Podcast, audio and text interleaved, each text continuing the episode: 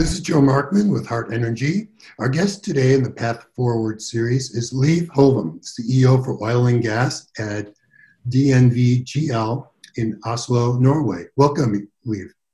Thank you very much. Nice to be here.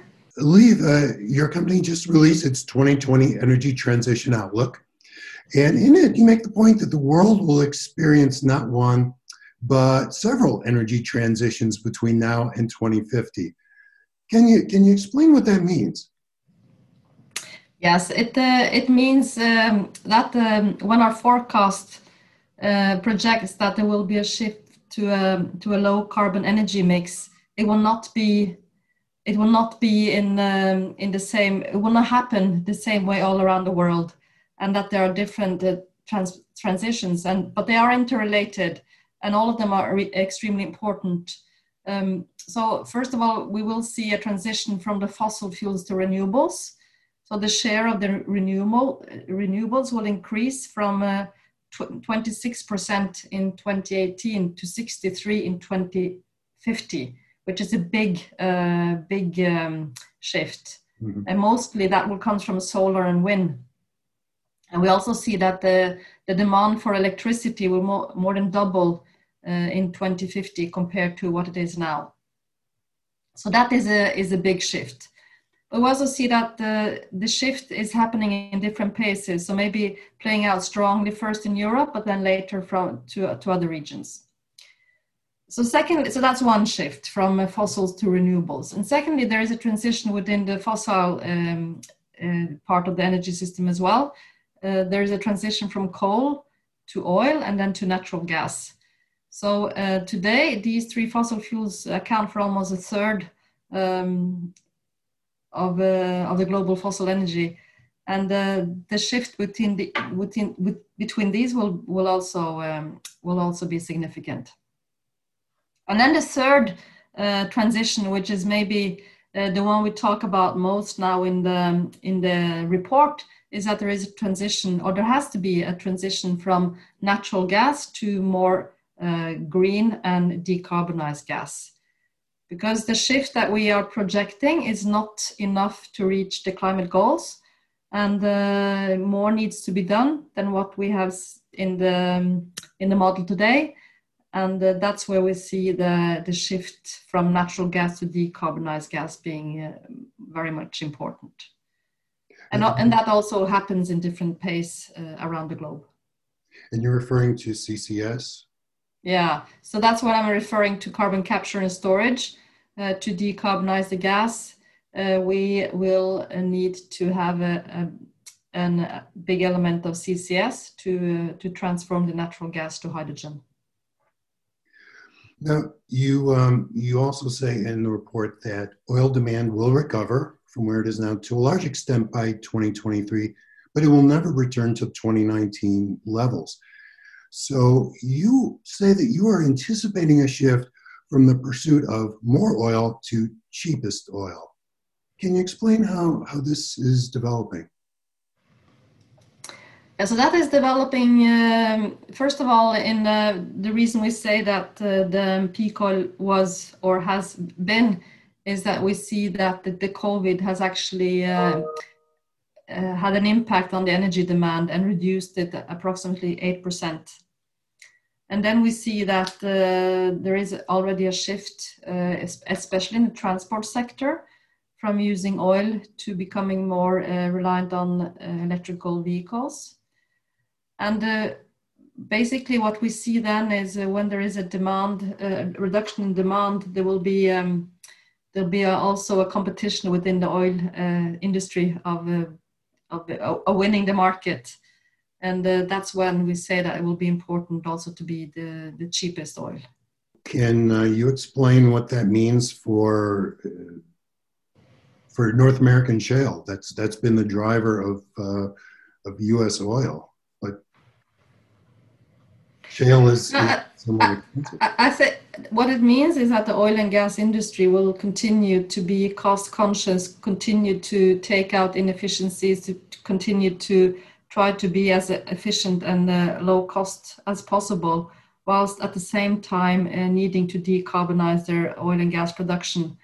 And um, and uh, and there will be a competition from uh, from where the oil will come from, and uh, the different uh, energy producers uh, will have to work on that. And of course, if if the oil and gas industry is cyclic, so it will be go up and down the price, and of course that will also influence whether or not the producer is is profitable or not. So that is. Um, that's kind of the the, um, the short term swings. But in the longer run, we think that there will be uh, shale oil, yes, will be competitive, but mainly the producers in the Middle East and also uh, Eurasia, which have uh, uh, low lifting costs. One of the points that you make in the outlook is that uh, decarbonization will fall far short of the Paris Agreement goals by 2050 and to, to accomplish decarbonization, public policy is, is essential.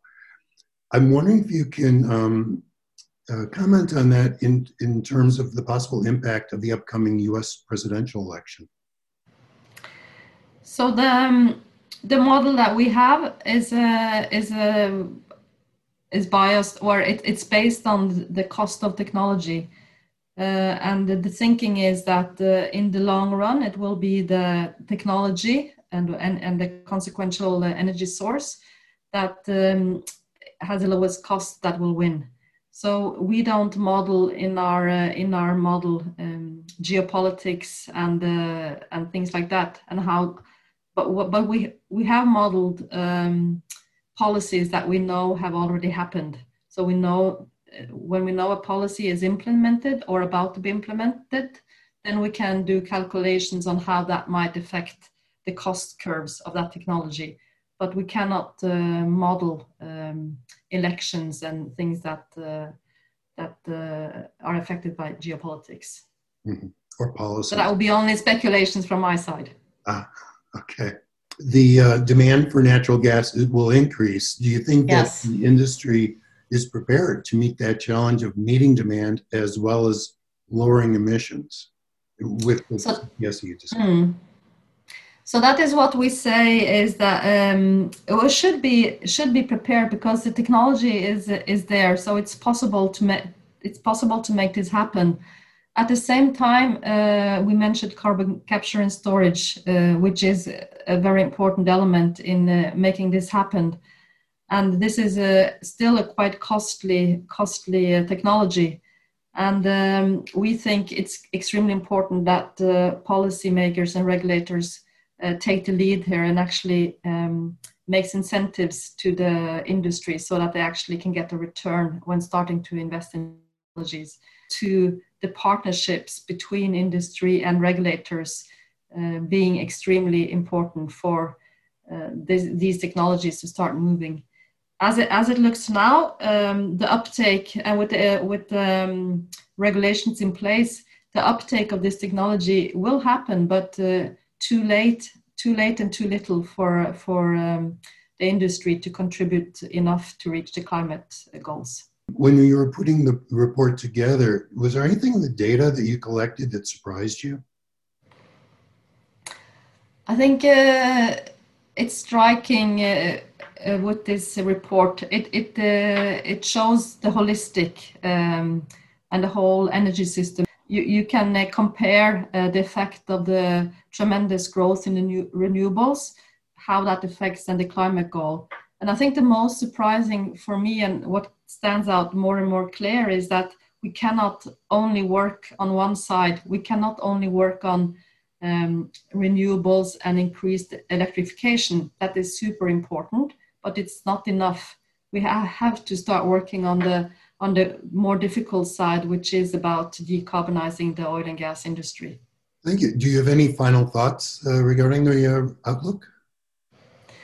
No, I, I think uh, in a way our uh, report is uh, quite a, a, grim future that we will not reach um, the climate goals. But I, I, think uh, at the same time, if we compare the um, the results year on year, we, we see that actually uh, the um, um, regulation helps and the technology, the development helps. So I think uh, it could be encouraging uh, for for us to see that if we do the right action, it's actually still possible to reach the climate goals. Energy transition is a huge concern for the oil and gas industry, and we will continue to be covering it here at Hart Energy. Uh, Liv, thank you so much for taking the time to share your insights with us. Thank you for having me. For Hart Energy, I'm Joe Markman.